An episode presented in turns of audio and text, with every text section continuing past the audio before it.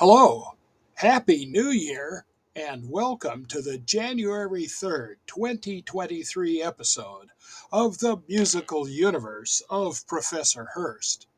This is Craig W. Hurst, Emeritus Professor of Music, podcasting from my music bunker, along with my faithful canine companion, Carmel the Wonder Dog, to share with you my latest musical interests and discoveries.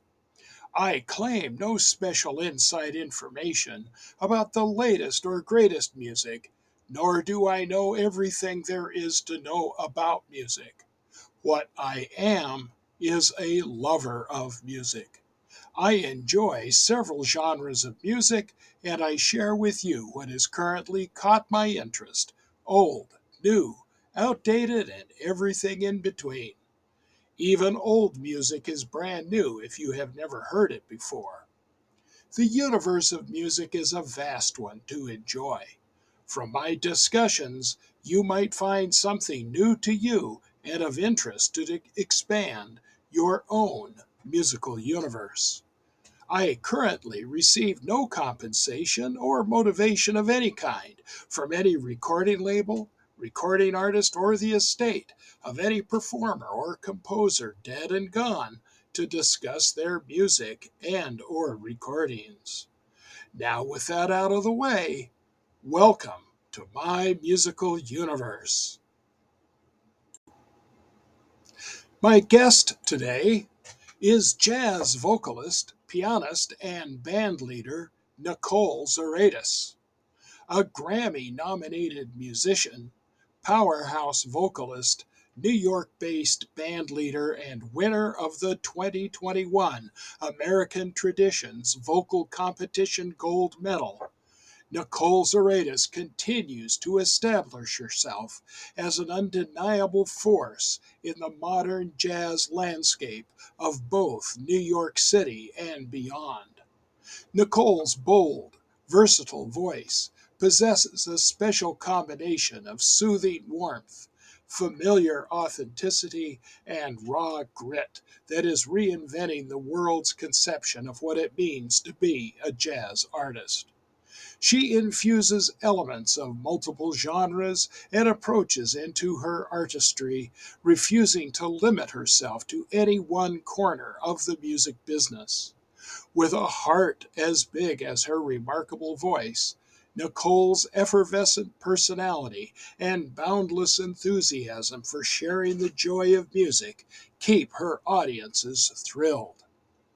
Nicole is the premier vocalist for both the Birdland Big Band and the Dan Pugach Nonet. Her co produced collaboration, How Love Begins, with bassist and eight time Grammy Award winner Christian McBride, is set to release in 2023, featuring all original compositions and the talents of some of the jazz world's best. She has appeared as a featured soloist with the Savannah Philharmonic, Asheville Symphony, and other noted pops orchestras, as well as supported with piano and vocals iconic singers such as Morgan James and Darren Criss. Nicole regularly plays Birdland, The Blue Note, 54 Below, 55 Bar in New York City, as a recording artist, Nicole has released four albums as a leader, including 2020's All Wandering Hearts on Dot Time Records. In December 2018, she partnered with guitarist Brandon Scott Coleman to record and release a live album, Live at the Two Headed Calf. Nicole's touring ensemble, Generations of Her, women, women songwriters and lyricists of the last 100 years, has played to sold out houses in New York City and around the country. She is also a member of the modern jazz supergroup Ryan Keberle and Catharsis, as well as Sonica with Thana Alexa and Julia Adamy. In 2019, Nicole was nominated for a Grammy alongside her husband, renowned drummer and bandleader Dan Pugach, for their arrangement and performance of Dolly Parton's Jolene. In recognition of her talents, Nicole has won a litany of other awards, including the New York City Songwriting Competition Coffee Music Project in 2016, the Herb Alpert ASCAP Young Composer Award in 2014, and the Gold Medal Ben Tucker Jazz Award, People's Choice, and Johnny Mercer Award in the National American Traditions Vocal Competition. In 2015, Nicole was second runner up in the Sarah Vaughan International Jazz Vocal Competition. In 2020, Forbes magazine featured Nicole's pandemic pivot project, Virtual Piano Lounge Plus One. Nicole has performed throughout America and the world, including such places as the New Orleans Jazz and Heritage Festival, San Jose Jazz Festival, Bonnaroo, Litchfield Jazz Festival, Savannah Jazz Festival, Saratoga Jazz Festival, Klaipėda Jazz in Lithuania, Port Fairy Festival in Australia, and the Bird's Eye in Switzerland. In New York, Nicole is headlined Birdland and Blue Note and maintains residencies at 55 Bar, Rockwood Music Hall, and Red Eye Grill. Her many collaborations include work with the likes of Christian McBride, David Cook, Morgan James, Rob Mounsey, Rick Dipofi, Gilad Hekselman, Kabir Sehgal, Cyrille Aimée, Thana Alexa, Dave Stryker, Antonio Sanchez, Don Braden, Rachel Z, Livingston Taylor, Tom Chapin, Omar Hakim, Cab Calloway Orchestra, Melanie Safka, Helen Sung, Ryan Keberle, Benny Benack, and Bernard Purdie. Nicole is a proud faculty member of the Litchfield Jazz Camp and has taught songwriting and jazz vocal workshops worldwide, along with college workshop residencies and masterclasses at the University of North Texas and the Berklee College of Music in Boston. She cherishes the opportunity to help build confidence and curiosity through the joy of music with people from all over the globe.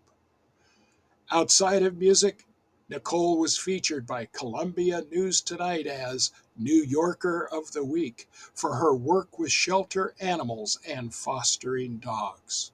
She attained her MBA online from LSUS during the COVID 19 pandemic and continues to rehabilitate pit bulls while donating percentages of proceeds from album sales to local rescue groups. It is my pleasure to welcome to my musical universe Nicole Zuraitis. Hello, Nicole. Hi there. It's uh, really great uh, to talk with you and to have you as a guest on my podcast today. I've really been looking forward to having you and uh, talking with you about uh, your music. Thank you so much. My husband really enjoyed chatting with you and you know developing your friendship, and it's really nice to to to chat with you now too. Well, thank you, thank you. Well, I think I think Dan's a really okay too. I like Dan a lot. we we keep up from time to time. Well, anyway, I want to jump right in and hear about what you will tell us about the album Sonica, uh, which you collaborated with Thana Alex, Alexa and Julia Adamy. Uh, you know, the album's been has been put forth for Grammy consideration. Two of the songs, Danny Boy and and Doyen, and I'm particularly intrigued uh, by the song Doyen as the voice overs seem to reveal the song to be very much a, like a cultural or sociological statement. So, would you please talk to us about Thana and Julia and the work you did together on Sonica? Yeah, sure. Um, well, I remember I saw a documentary where Nina Simone said, you know, the a lot of people tell artists that, you know, just shut up and sing or um, don't don't take a stance because it'll ruin your audience. But you know, it's kind of our job innately as artists to take a stance because we have a platform. So, um, you know, Thana's previous record, Ona, is uh, about women's empowerment. I've always taken a stand about animal rights or um, mental health, and um, you know, Julia is just her her. She comes from a family of activists. So mm-hmm. for us, you know, making this little record that each song has its own special, you know, um, message without you know beating you over the head. That was important to us. Mm-hmm. Um, and then for Doyen, you know, we wanted to write a song together, and you know, as you know, three women in the industry, we're like, how can we um, empower our colleagues and and um, and people in general, and then we wanted to think about the choices for the over overlays of the voices you know who what kind of voices do we want to lift up? We want to amplify um, voices of people of color of people um, under duress and you know if it just happens to be in a song that runs four and a half minutes and that's then it, you know then you know it's just a little a little step in the right direction mm-hmm, um, mm-hmm. Mm-hmm. Yeah, so that's that's how we kind of came up with that song. And we have a song about climate change. Um, we have a mental health song. We have a, you know, hippie tree loving cover of uh of Stevie Wonder. Um, yeah, so that was that was, that's a really fun interim project for me mm-hmm. um, between records, and mm-hmm. uh, I'm really glad that I did Sonica. Okay. Well, talk a little bit about uh, some of the uh, musical elements. Uh, you know, I mean, you, you you've got three vocalists, obviously vocal harmonies uh, and and arrangements that are going to uh, support and feature, uh, you know, voices. And it, can you tell us anything about? Uh uh maybe how you work together in the studio when you were recording, or any particular uh interesting anecdotes about the making of that of that album? Yeah, sure. It's it's actually interesting because the way that the band came about was through circumstance. Um, you know, Thana and I have always been best friends since I moved to the city, and um, we would always do projects together, but never formalize them. And mm-hmm. then she said, "Oh, I have a wonderful artist who's having an art opening, and she wants to have a band." maybe you and I can do something. And at that time, she had just started getting into vocal looping. And I obviously am a piano player. And she's like, well, let's call Julia. She'll play bass. Hey, Julia, do you sing at all? She's like, oh, I dabble. Mm-hmm. So we were like, all right, let's pull together as many songs as we can in a very short amount of time with no rehearsal. And then we get to the venue and there's like 70 people in sitting in chairs waiting for us to perform. Oh, like a concert. like, oh rats. I mm-hmm. not what we expected. So we kind of put on our professional hats and we're like, well, we gotta fake it till we, till we make it. And we did the concert. And then when we were done, people had a, a really like visceral reaction. And um, we're like, interesting. Huh. Well, that was fun. And then we we did one more show. Same thing, just like this very visceral reaction from the crowd where they're just like, this feels unique and different. So mm-hmm. the, the instrumentation of Sonica is, um, well, I think that's also a challenge, but also a beautiful thing is that we we have the the vocal loop. Okay. Um, so you know you can only loop so many chords until you have to press record and it repeats again. So a lot of how we wrote songs together as a band, or how I envisioned songs when I wrote songs for Sonica to play, is with the intention of um, ostinato and, okay. and repetition.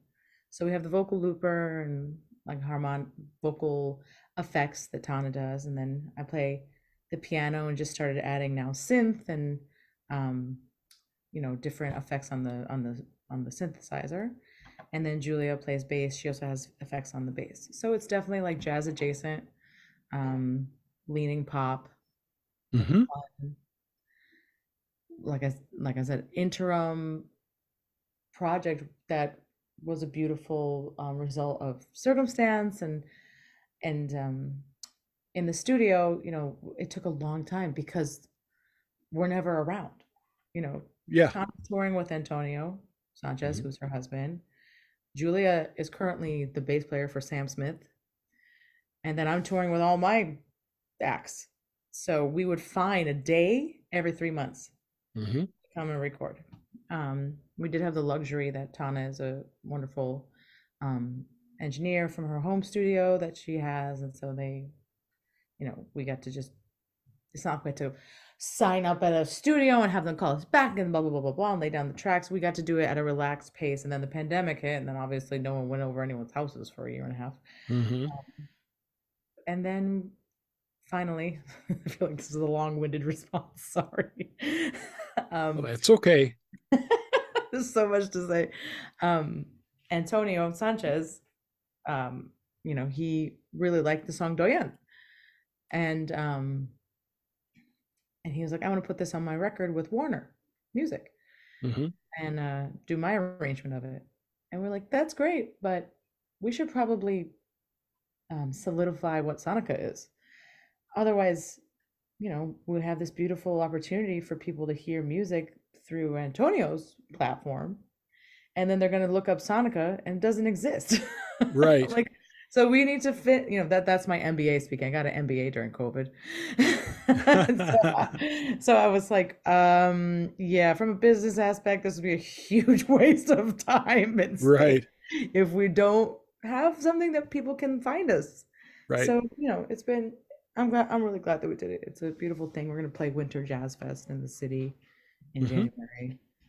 Oh, Yeah. wonderful, wonderful. Well, it's it's it's it's really interesting how uh, the whole thing kind of came together serendipitously and was able to uh, gain some traction and grow and become uh, become what you've you've done. And then, you know, certainly you're still free and and uh, ready, willing, and able to go on with your own projects. Uh, speaking of which, I understand you also have a collaboration with Christian McBride coming out in 2023. What can you tell us about that project? that that that's like the the baby that I I will be giving birth to. That's how I feel about that that record. Okay. I recorded it, you know, late November 2021 with Mhm. uh the cast of characters is Christian McBride on bass and co-producing it with me, and then Gilad Hekselman on guitar. Um, David Cook is a special guest on piano. I also play the piano on the record. Um, then we have Dan Pugach on drums and Billy Kilson spe- special special guest as a drummer, and then Maya Kronfeld on organ and whirly. And so th- that's like the cast of characters for that. I wrote all the music, arranged all the music. Oh, wonderful. Um, yeah, it was it was actually pretty amazing to have that because I presented Christian when we were choosing tunes with like 25 songs.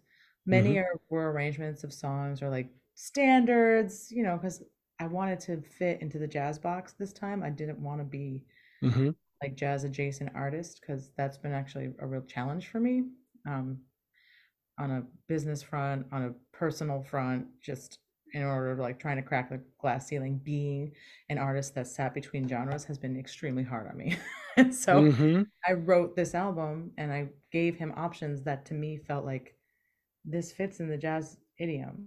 And so um, it could be played on radio it could be played on podcasts it can be it could be um, put on a on a playlist you know etc um, but also i wrote it so it's not like i'm selling out and just singing like fly me to the moon all day. So Right. um, but he chose all original tunes. Um, Mhm. some of them are a bit you know a little genre crossing but a lot of it um, is cohesive i'm really proud of this project and so i'm going to put it out um, independently with outside in as the distributor Wonderful. yeah i was There, that's a great label. I've Yeah, I've talked fabulous. to uh, I had Alan on as a guest, oh, probably six months ago or so, from Oh, outside in. Yeah, and and learn more about the label and uh, and what they're all about. And I I'm very excited about the label. It's a and their philosophy. Yeah, the philosophy is important to me too. Because they really seem to be all about helping promote artists. Correct. You know, rather than only, you know, the bottom line, so to speak. Right. And they and, and they saved me many times because I had a poor experience with my previous label. Okay. And they took me with open arms, took my entire catalog over and like they and they're honest about what they can achieve and they mm-hmm. also are honest that if you put in x amount of work you'll get better results and so mm-hmm. um i was going to go with a you know christian's label but that that timeline just didn't work for me i don't have an, a year and a half to wait like right i have plenty more records to make and release and so you know it's been it's a frightening thing because you know i'm doing this again but with with this cast of characters and then like i'm really supported by christian you know it you know brother mister he's like is the producer and really mm-hmm. believes in the music and in me so that's that great. soothes me.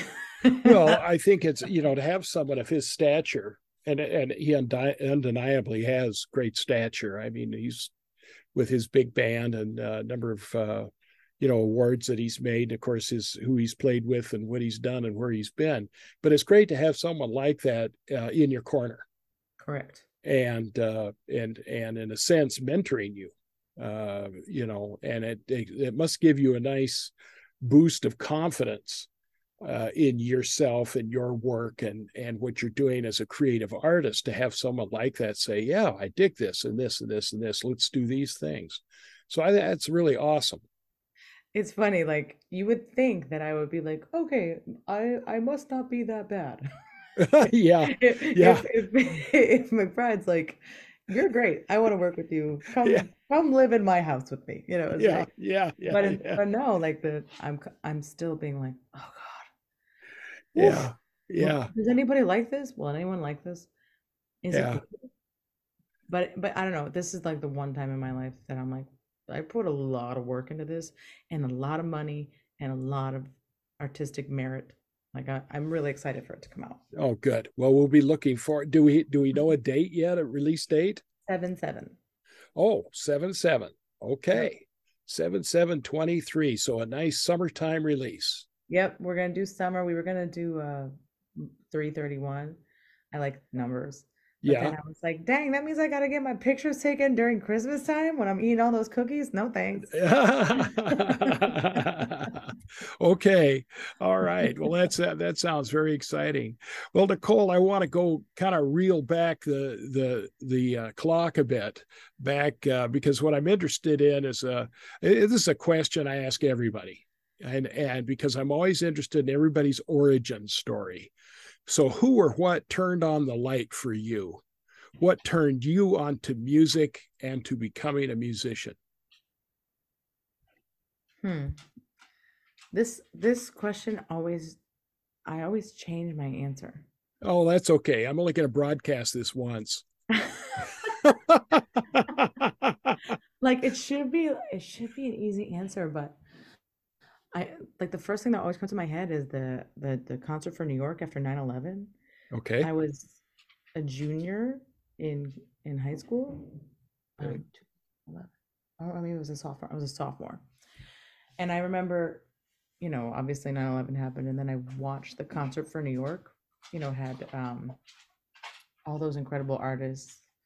Um, Billy Joel did like Miami I've seen the lights go down on Broadway. Mm-hmm. Mm-hmm. I think I remember watching that concert. It was broadcast on TV, I believe. Yeah, it was broadcast on TV. Yeah, yeah. And I remember watching that and just like having this like insane cathartic release at like pretty young age. It's not like I mm-hmm. had been to therapy and I could acknowledge that that was helping me.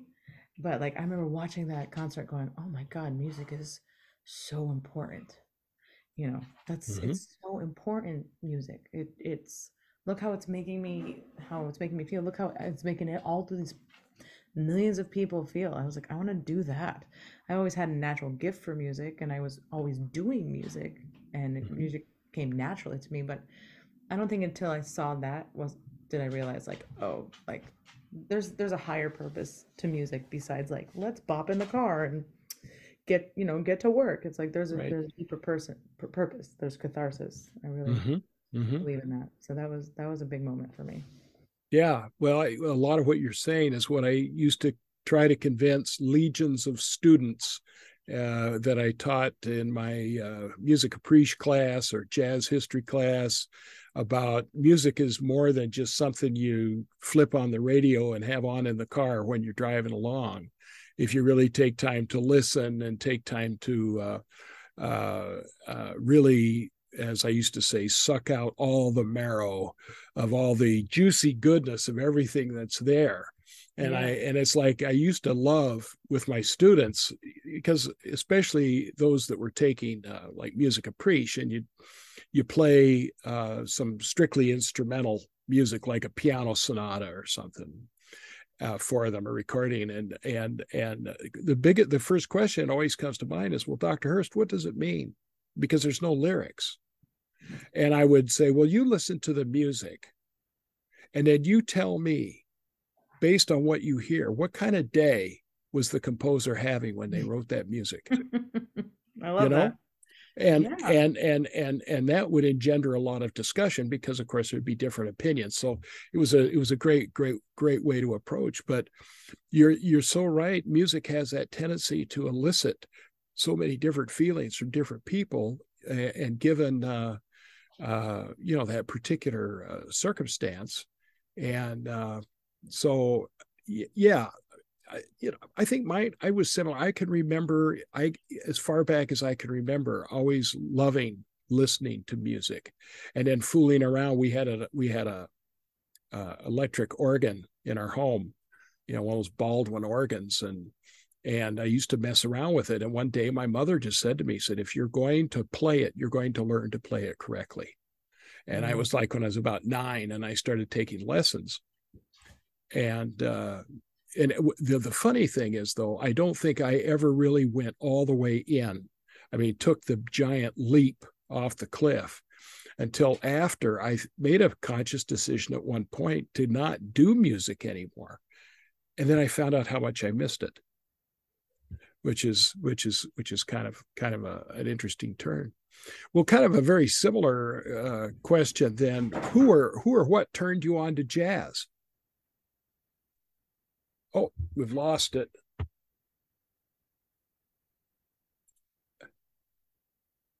So kind of concomitant with uh, you know uh, getting turned on to music uh, who or what turned you on specifically to jazz I um, was a trombone player.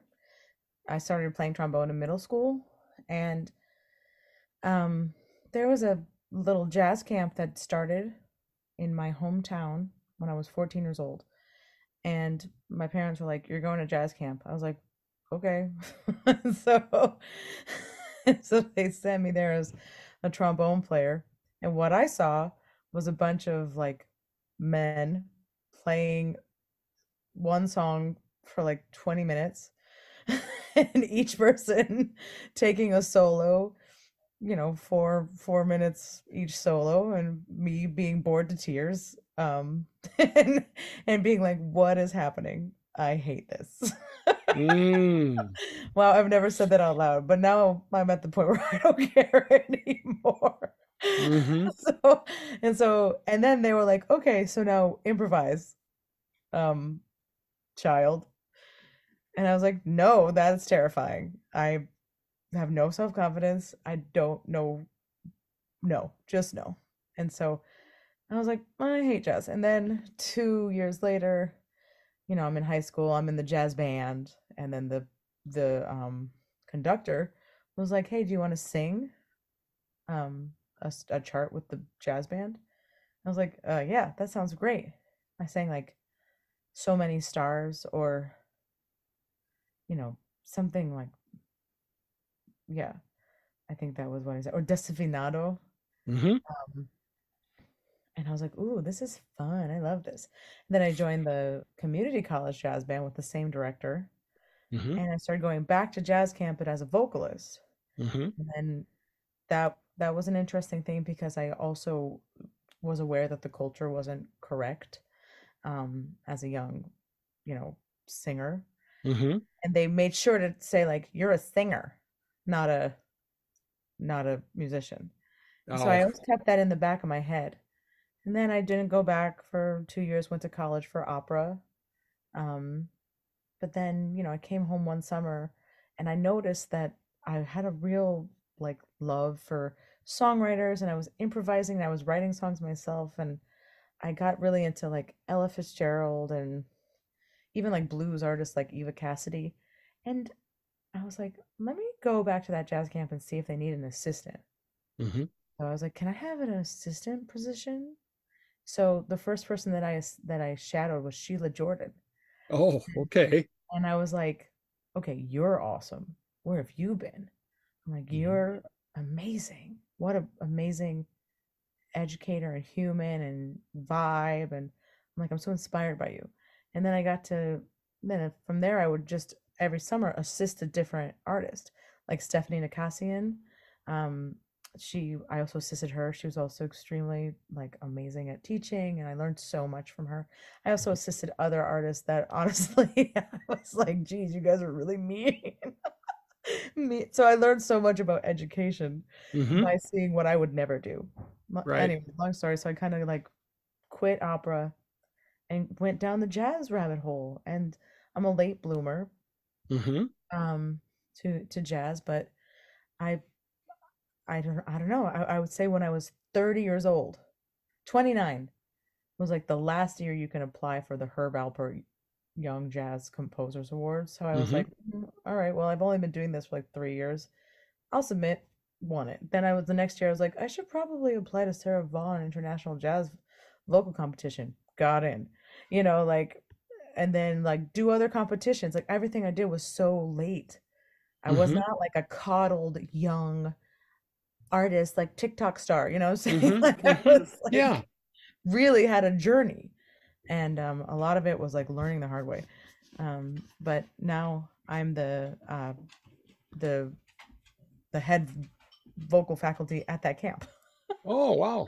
Very yeah, and like we have a totally different rapport now between um, vocalists and and instrumentalists. It's no longer the singers.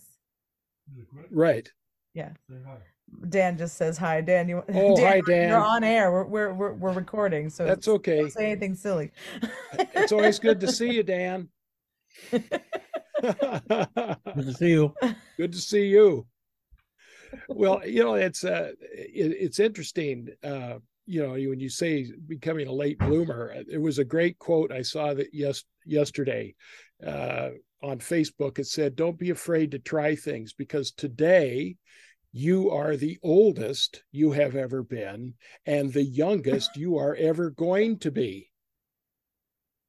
I love that. I do too, I because love that. You know i'm i'm kind of one of those people that i'm very open to new things and trying new things and uh e- even though sometimes they're kind of scary you know Mm. but you've got to give them a go you've got to be willing to uh well you've got to be willing to fail and still go on and still feel okay about yourself and knowing that you know that well you gave it a try it didn't work but that doesn't mean i'm a failure it just means that didn't work what i find interesting nicole is you are now the third jazz vocalist i have interviewed that has also been a trombone player isn't it I, Wait, who did you? eh, who'd okay you the other aubrey Ellie? logan aubrey Aubrey. logan you know aubrey Yeah. okay she's in austin texas now and then hailey brinnel who's in philly How hilarious. And uh and haley is uh she also plays with diva uh the big band Right. and, and uh, but she does some uh, she does some wonderful vocal work too but uh, all trombonists that's kind of an interesting connection so um That's well, amazing. then thinking about your late bloomer short career in jazz then what has been some of your most memorable moments from your career in music Um, well, I I consider like everything that I've done like as a ladder okay because for me it's definitely been a marathon and not a sprint.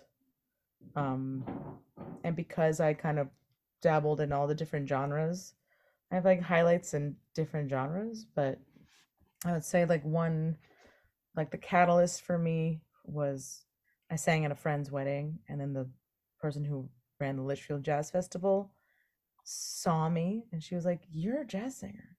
In fact, you should be performing at my jazz festival next summer. Make a CD. And Wow. so that was like one moment where I was like, wow, that's like what they refer to as like the lucky break, right? Mm-hmm. I did this festival. I wasn't prepared, like ready for it in retrospect, but I did it well. And so that helped me climb, start climbing the ladder. And so I've also like some of the other highlights are not jazz related. I toured with Livingston Taylor and Tom Chapin and Melanie Safka for a while there. I was a folk artist doing like folk festivals, which I was a total fish out of water. People would be like playing the fiddle and you know, like the banjo, and I would be like, "Let Mhm. me sing you some blues." it was it was a weird thing. Yeah. Um, but then um, other highlights have been, you know, the first time I sang with the Birdland Big Band.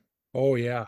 You know, that was like such a full circle moment from like being a little trombone player in Waterbury, Connecticut, singing for the first time with the big band because the band director had the foresight to be like, oh, she can sing, to Mhm. be like singing with the most premier band at the most premier club. Yeah. So I was like, that was a huge thing. And then like the one that takes the cake is the Grammy nomination that Dan and I got together in 2019, um, which we got literally by surprise. hmm was Yeah. so- That was that was for Jolene, wasn't it? yep, Yeah. total shock. Yeah. Um, so that was huge. Oh, um, that's awesome. Yeah, so those are some of the things. And now I'm gonna I'm starting to work with like artists that I really admire. So I'm gonna be singing with Darren Criss, who's a he was like on Glee and he's an, a beautiful singer. I'm gonna be doing like a three week run with him in two weeks from now. And I just like realized that I just like to make music. There you go. Sounds like you also just like love music. I just love all types of music, and jazz Mhm. happens to be where I sit the most comfortably. So Sure. I'm gonna sit in that box for now. Well, it's you know, I kind of like to think of myself as a musician who plays jazz rather than just as a jazz musician because I also play other kinds of music as well. Love that. yeah, and I and you know, I mean, the money you make playing a polka gig in Wisconsin is just as green as the money you make playing a jazz gig. and so I never turn down those polka gigs because they're they're they're pretty they're pretty uh uh well they come up pretty often in this neck of the woods I but love uh it, and they're fun. yeah and they are fun. And uh but i think now this next question i'm going to ask you're going to probably be better suited to answer this than a lot of guests i've had because you have dabbled in a lot of styles and you've studied voice form formally and and uh, uh, you know studied opera and so forth. But my question is you know jazz comes in a lot of different flavors and different styles within that umbrella style that we we call jazz. So as someone that's okay. So as someone who you know has come at jazz from both the inside and the outside what is the common thread that runs through all jazz music and what is it that makes jazz distinct from other styles of music? What is the common thread, despite all the different types of jazz that runs through it, and what makes it distinct? I think I don't know. I used to call it like like the in. There's like a mutual intellectual complexity to jazz across all aspects. Um, mm-hmm. like maybe harmonically, rhythmically, and melodically. That I think. I mean, this. I don't know. I don't. I've never been asked that question. That's a fabulous question, Greg, and I actually would like to think about that more in Okay. my life. I I really want to think about that more in life. But my initial response is like, well, I wanted to say improvisation, right? Mm-hmm. that's not necessarily true, but also maybe it is true because thank you. My dog is just pacing around, circling the food on the table. That's oh yeah. That's the- I'm just like lay down. Yeah. Stop Yeah. distracting me so I can answer this deep question. Yeah. Um, I think probably that I think okay. Sorry, this is a whole big. That was a whole big to do for me to really think about it. For me, despite the type of jazz I do, nothing is ever written on the page fully. Right? It's not like a classical piece or a musical theater score where like everything is notated. Every hit, every voicing of the chord, every um build of the harmony with the horns and or the voice.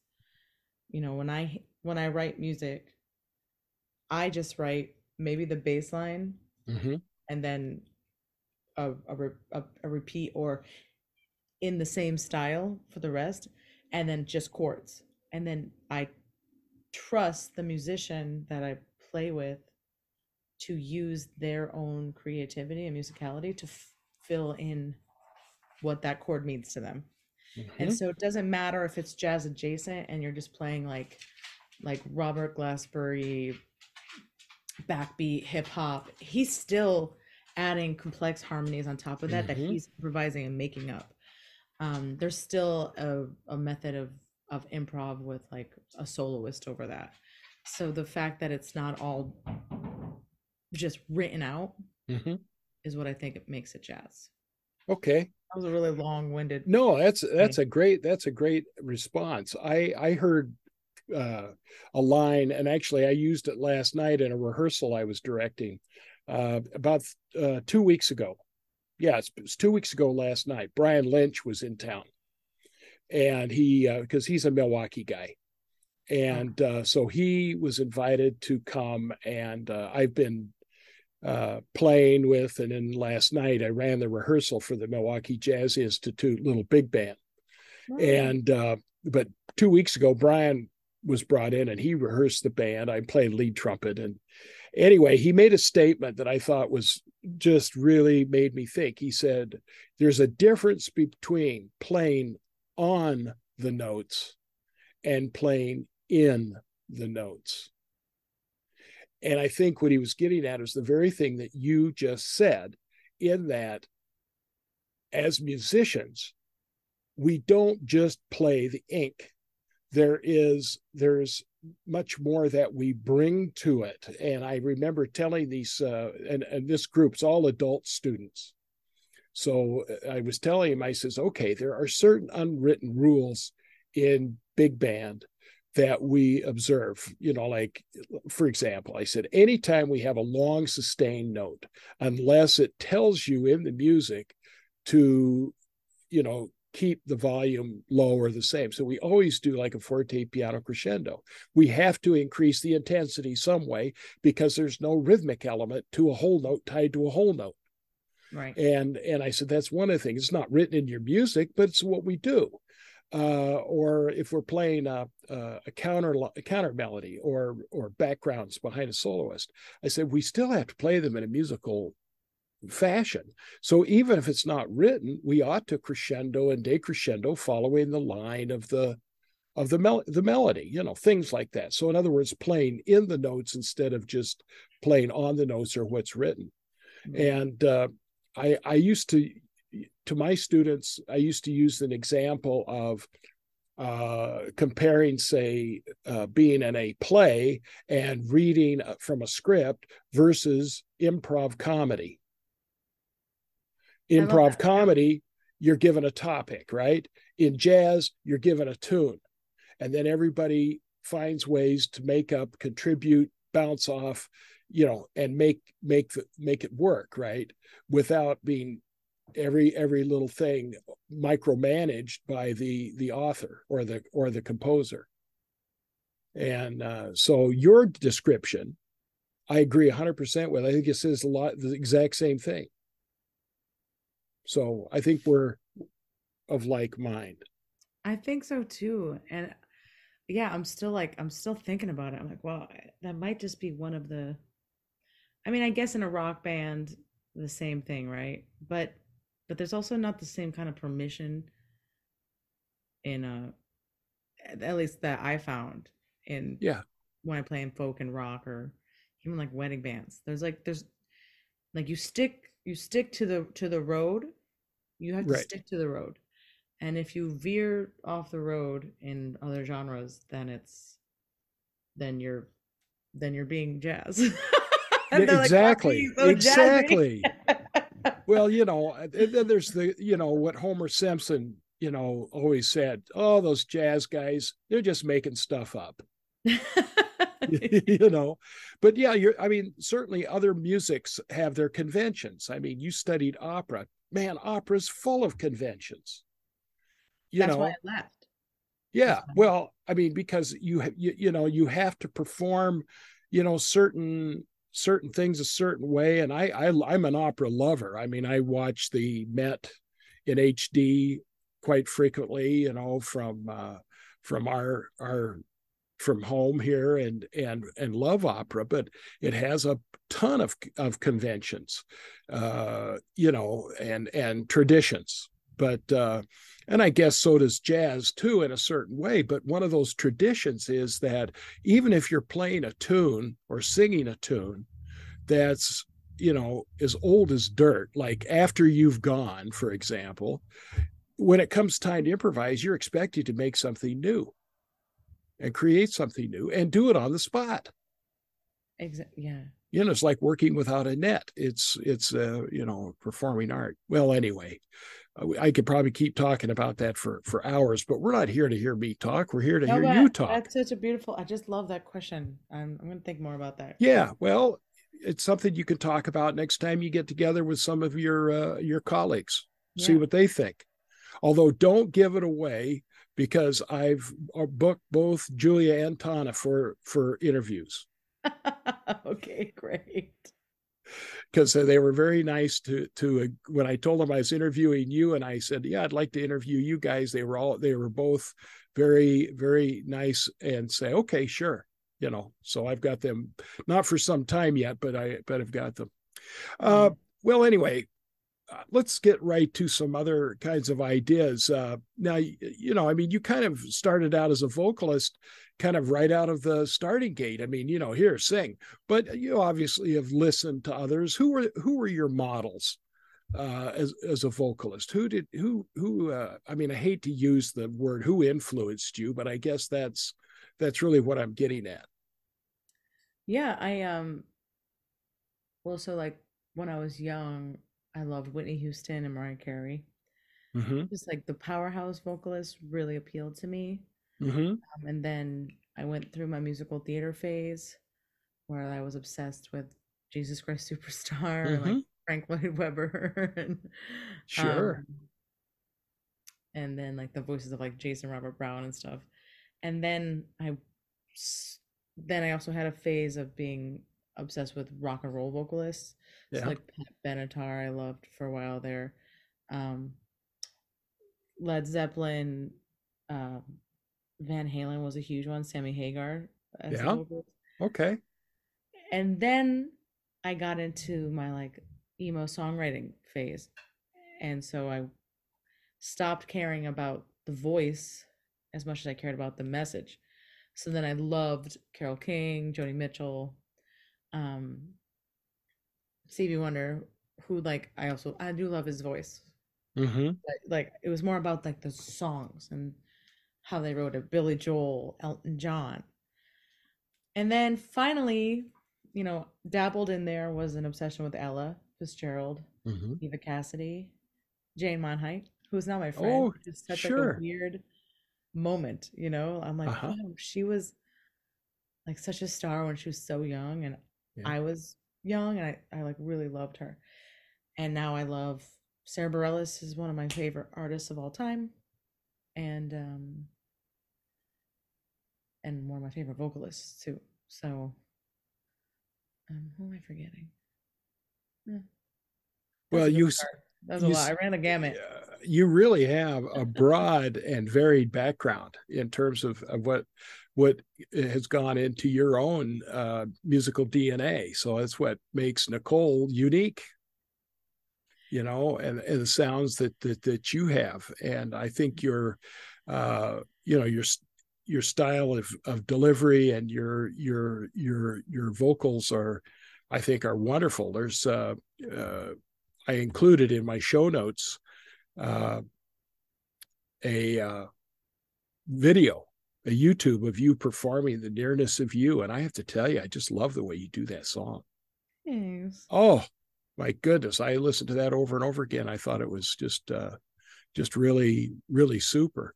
Uh, do you uh, do you play um is piano Do you really is that really uh do you feel like that's equally as much of an axe for you as as your voice No, piano was oh. a was a sink or swim survival New York thing. i got you Um, now it's it feels like a part of my body, but Yeah. when I first got here, I was just playing because everything was so expensive, and that's how I got a lot of opportunities to like be in a club date band because I was like, I kind of play the piano and I'm a singer, and they're like, Mhm. great, you're gonna play the piano. I was like, oh, crap, now I gotta learn how to play the piano.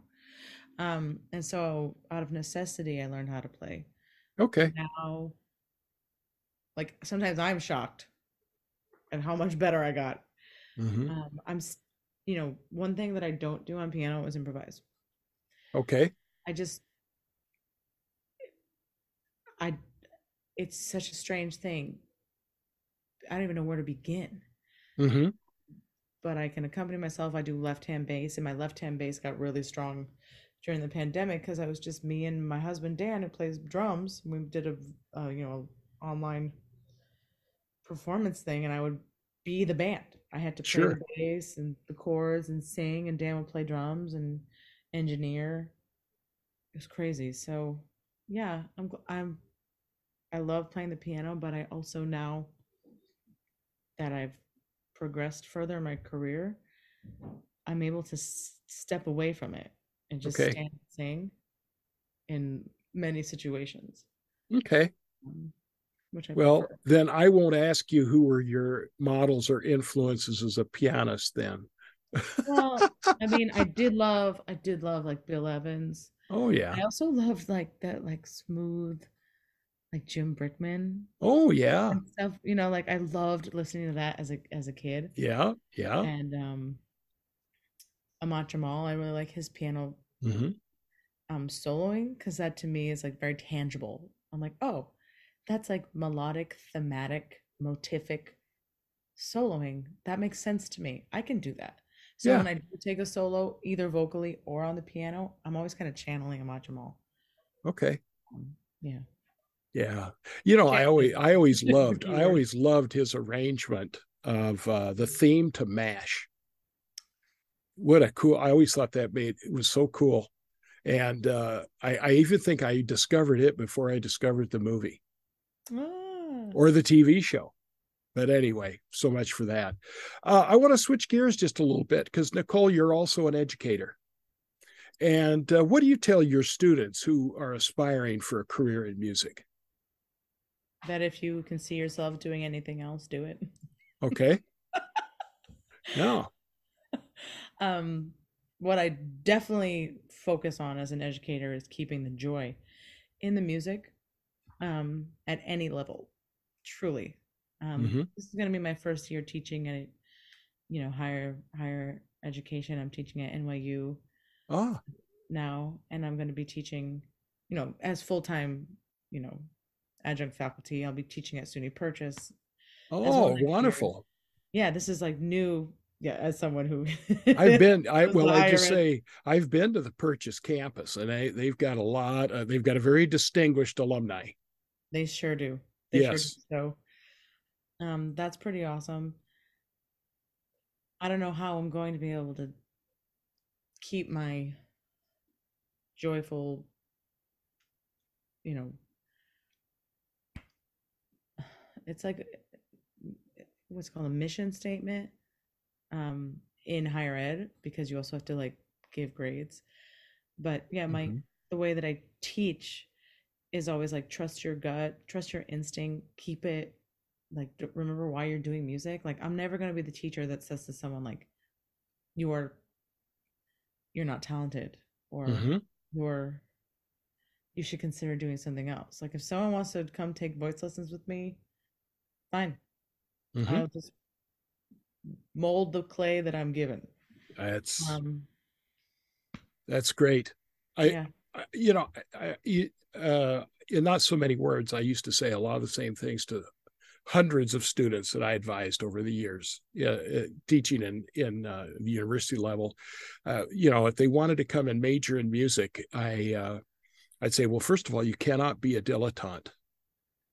You have to go all in, hands, feet, bot, heart, and soul, if you're going to make it. I never will forget beautiful young man that came to me 30 years ago and was looking for advising. And I said, Alex, what do you want to do? He says, I want to be a blues musician.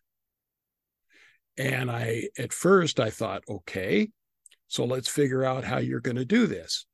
And uh, he stayed, I taught at a two year campus at the time, a freshman, sophomore campus. So he went through all the music theory and aural skills classes and played in my jazz ensemble and so on. And then he's pretty smart kid. He had an aunt that lived in Chicago. He Wow. went down, he moved in with it, he went, moved in with his aunt. He finished his degree at Columbia College in Chicago, but in the meantime was studying at the feet of Buddy Guy.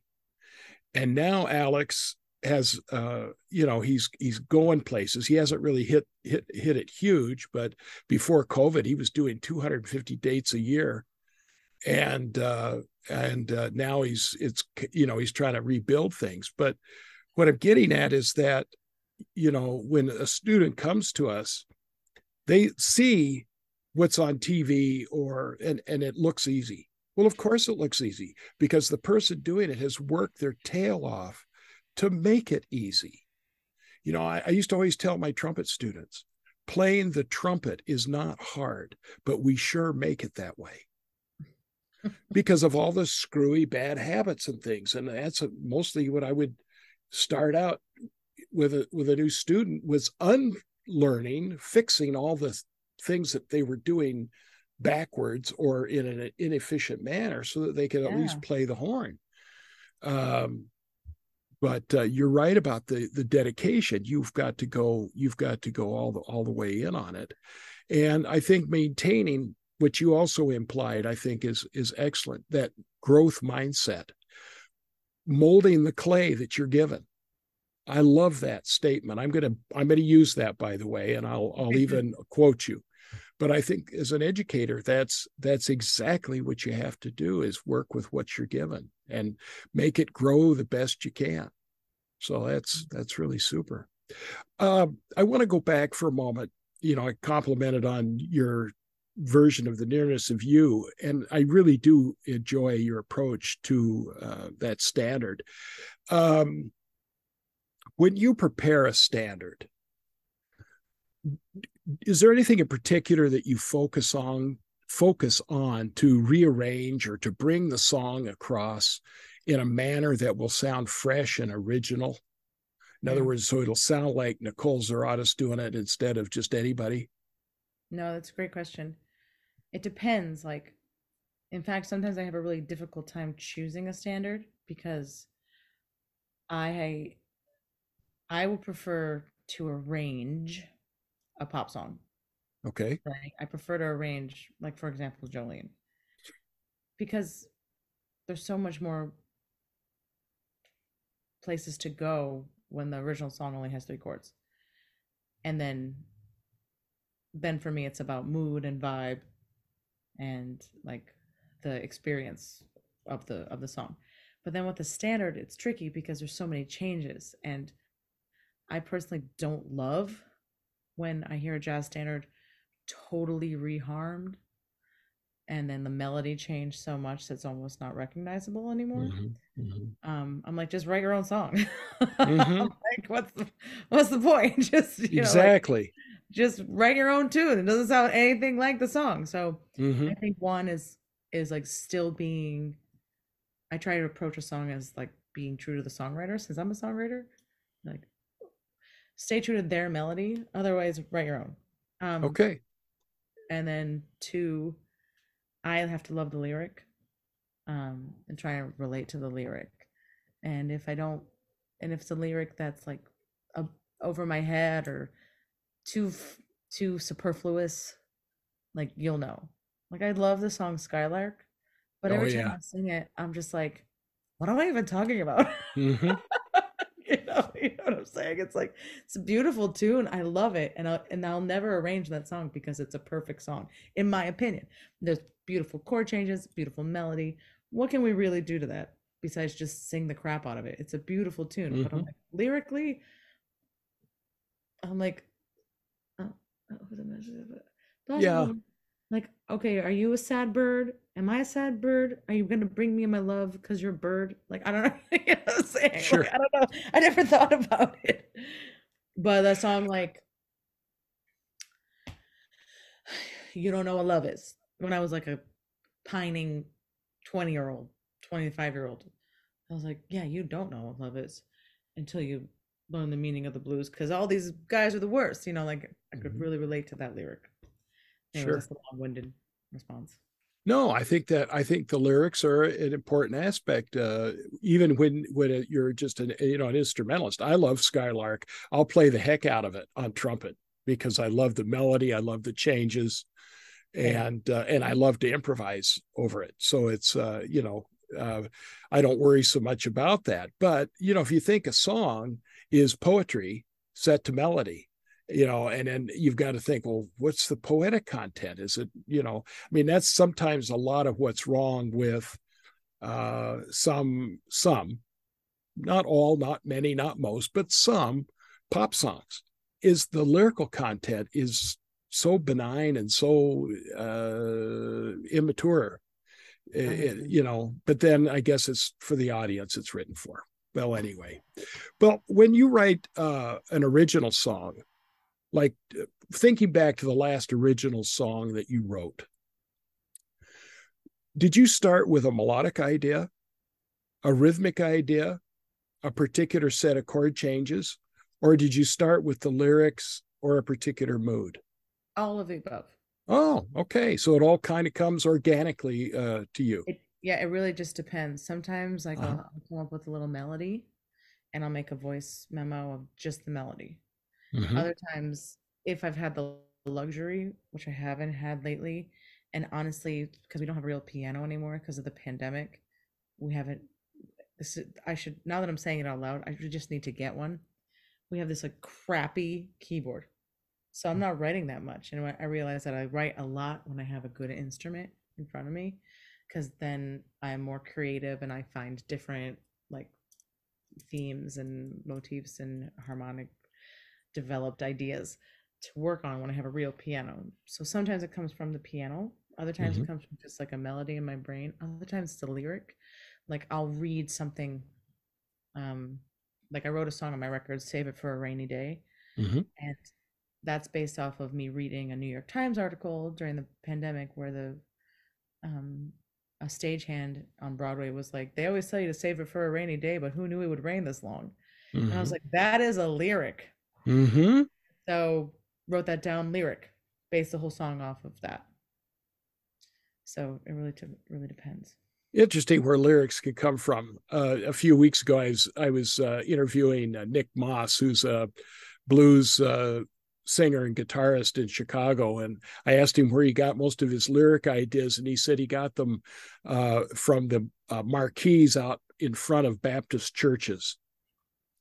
He's, he said, in fact, one of his album is entitled "The High Cost of Low Living," and that sounds like that come right comes right What a off of a, a church you know one of those uh, marquees out in front of a church so it's love it's interesting where you get things new york times or or uh, you know those those kinds of uh, uh, ideas, and that's what I, you know, artists way we we work. You know, we we see something and it and it trans transforms into into a great idea in, in our brains. Well, I, I I'm curious to know if I were to come to uh, New York in the next few weeks, might I find you performing somewhere? Sure thing. Um, Yeah. Yeah, I'll be at the Carlyle with Darren Criss for the first two weeks of December and then on a small tour with him. Uh huh. And then I have a week long residency, including New Year's Eve, with the Birdland Big Band. Ah. Um, two sets a night, Birdland upstairs. And then in January, it's like a Birdland takeover for me. I'm down in the theater for every Tuesday. And then I'm also doing um, Monday the 9th upstairs at Birdland. Wow. Jazz Fest with Sonica on uh, January 14th. Oh my gosh. It's quite I the should- busy, I busy I, month and a half. I tell you, it's probably too late to book a hotel room for New Year's, but man, it sounds like I should get to New York soon. That sounds great. Whenever you want to come see the big band, tickets on me, truly. Well, I appreciate that. Thank you. Thank you. I'll uh, I I will I will take you up on that. I uh, I've often told my wife I said, yeah, I'd love to go to New York and and you know catch a show, go to the opera, go to some clubs, eat some good food, you know that kind of thing. And uh, yeah. uh, and that sounds great. I'm happy to hear that you're busy and that you're you're you're you're you're out performing, and that's great. I do I do have an, another question, one more question to ask you before we wrap it up. Sure. You perform with combos. You perform with mid-sized groups like the like Dan's Nonette. You perform with big bands. Can you share any insights about any different quote unquote muscles, uh, vocal muscles that you have to flex in those different kinds of situations? And how would you compare performing in these different sort of musical environments? Interesting. I actually don't know if it's a vocal muscle, vocal, vocal thing as it is as a presence thing. Okay. I think doesn't matter the size of the band. It's about like the how you fill up the space in the room. Okay. And if you're standing in front of an 18 piece band, you can't like saunter onto the stage and be like, "Hi, good evening." You have to be bigger than the band. And I'm not talking like ostentatious and and and obnoxious, Mhm. but or like false and um you know seemingly um pr- pretentious. I don't know if I already said that, but uh I I mean like you just have to take up more space. So Mhm. that means obviously I have to sing louder with the big band, but also I hope that they will be dynamic so I'm not pushing. And then with the with the nonette, I would say my personality just depends on who I'm playing with Okay. I'm playing with. Like the nonette, I'm really comfortable with them. It's Dan and I's band. I love playing with the nonette. So that vibe on stage is is is always going to be great because it's it feels like home. Mhm. So, um, and then when I'm singing backgrounds for people, that's when I feel the least in my own comfortable in my own skin Okay. because I have no say over anything that's happening. And yeah. You gotta. like the audience is not reacting or or they're they're not engaged. I'm like I am helpless in the situation. So Mhm. yeah, Mhm. that's my. That's my- Okay. Well, that's. I mean, that's uh, that's that's interesting. Your your responses are, are are are a little bit different than others that I've asked. That same other vocalists I've asked. I mean, uh, one uh, vocalist I interviewed, uh, she basically said, "Well, when I'm with a big band, the hardest thing I have is just remembering the roadmap of the chart." you know whereas within a combo things are looser and you know that sort of thing.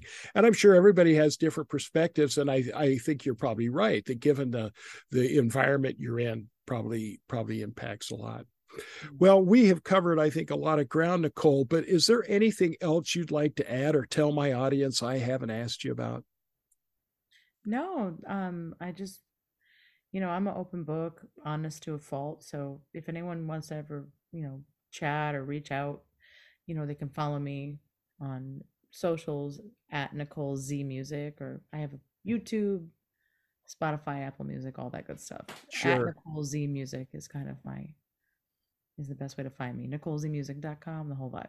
All right. And and just so you know, and just to remind my listeners, I include your your your web page address, your Facebook, uh, also some YouTube videos in my show notes, so that they they certainly have uh, the capability to uh, to find out more about you and connect with you.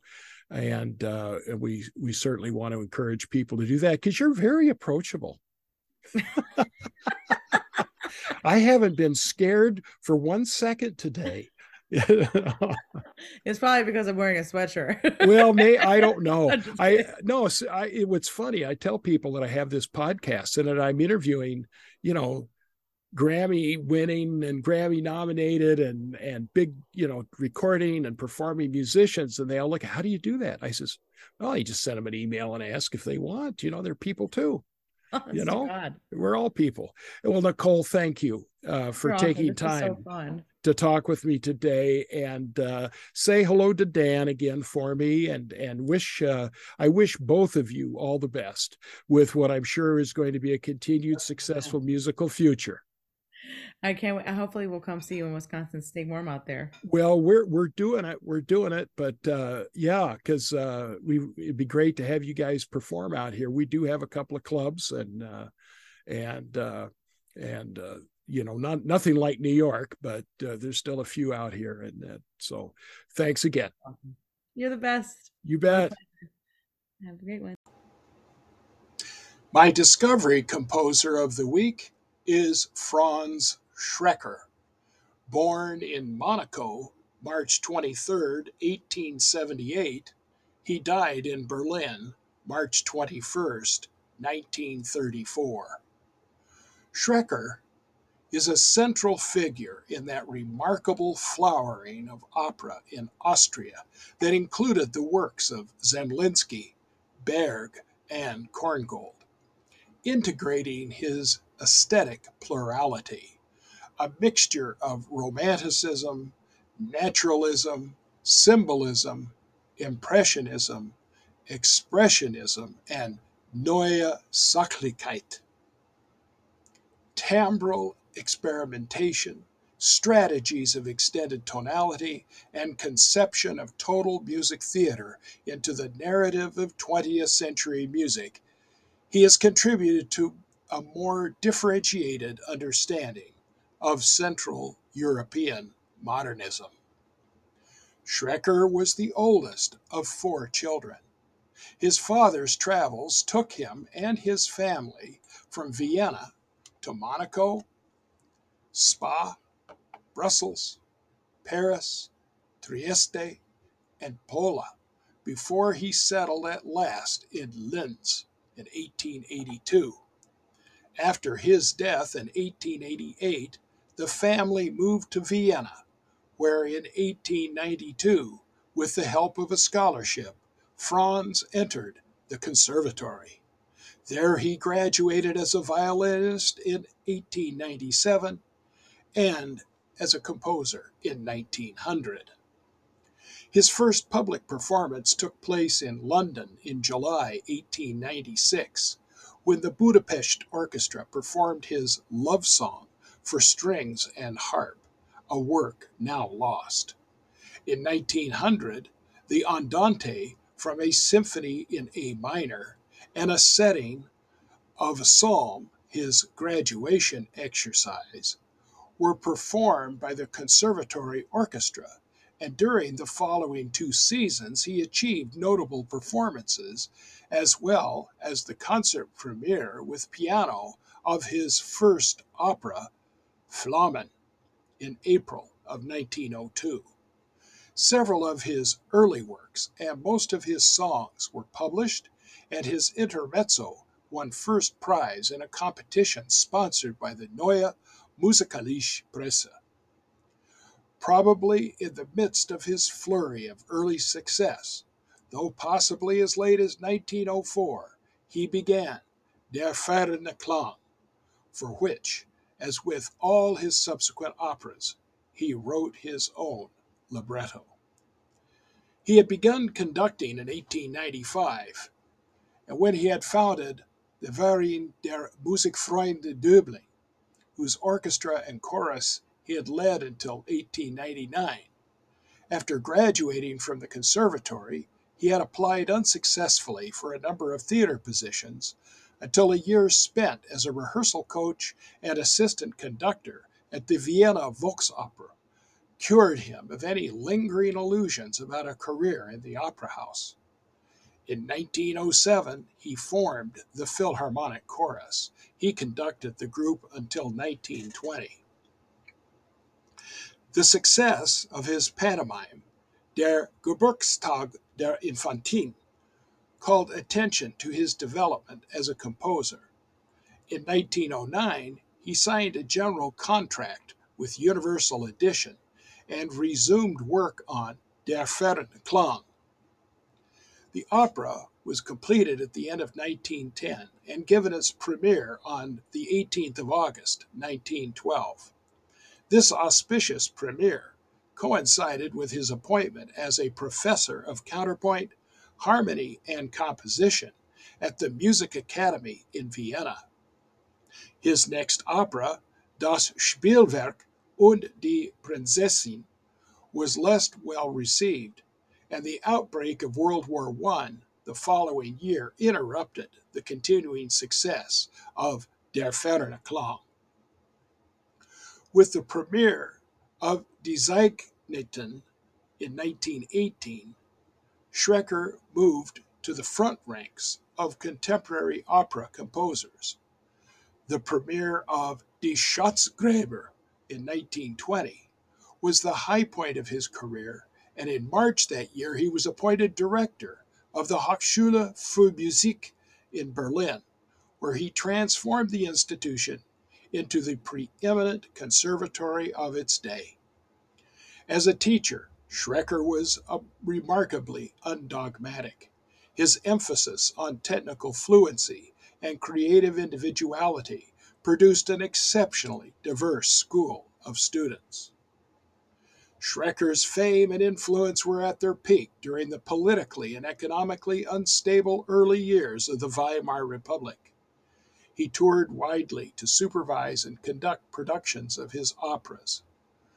During the later 1920s, he developed expertise in both recording and broadcasting technologies and followed with interest developments in the Hochschule's electronic music laboratory. His Kleine Suite was the first work commissioned specifically for German radio, and his Vier kleine Stück for film were part of the same project as Schoenberg's Opus 34. In 1932, he supervised the development of the first concert films. The decline of Schreker's artistic fortunes began with the lukewarm reception of his sixth opera, which premiered in 1924, and the failure of Der singende Teufel, which premiered in Berlin in 1928. The process was accelerated by the economic turmoil of the late 1920s, which threw German opera houses into crisis. Right wing demonstrations marred the premiere of Der Schmied von Ghent, Berlin, 1932, and National Socialist pressure forced the cancellation of the scheduled Freiburg premiere of Christophorus. In June of 1932, Schreker was forced to resign his position at the Hochschule. He took up a master class at the Prussian Academy of the Arts, but was placed on leave in May of 1933 and officially dismissed in September that year. In December of 1933, he suffered a stroke, to which he succumbed two days before his 56th birthday. The All Music Guide lists two recordings of Schreker's chamber music, eight of his choral works, one of his keyboard work, eight of his operas, one of his symphony in A minor, 30 recordings of other orchestral works, one recording of his pantomime Der Gerst Geburtstag der Infantin, and 39 recordings of Schreker's works for voice with accompaniment. In my show notes is a link to a YouTube video of Schreker's Chamber Symphony performed by the St. Paul Chamber Orchestra, conducted by Edo de Waart. That wraps episode 118. My show notes, along with links to artist websites, recording label websites, YouTube videos of artist performances, are all posted on my Facebook page, The Musical Universe of Professor Hurst. Next week, I'll be interviewing veteran New York City based trombone and trumpet player Nick Vayenas, a member of Michael Bublé's touring band. Other upcoming interviews include jazz based trombonist Chris Glassman, Nashville based Karen Ballou of the Celtic folk group The Deer's Cry, New York City based jazz trombonist Mariel Bildsten, and a one two punch of New York City based baritone saxophonists Andrew Hadro and Carl Maraghi. So don't touch that dial. If you have questions, comments, or a suggestion of an artist, composer, or musical style for me to consider, you may email me at hurstc at uwm.edu. So until next time, this is Professor Craig W. Hurst and Carmel the Wonder Dog signing off from the musical universe of Professor Hurst. Have a great day.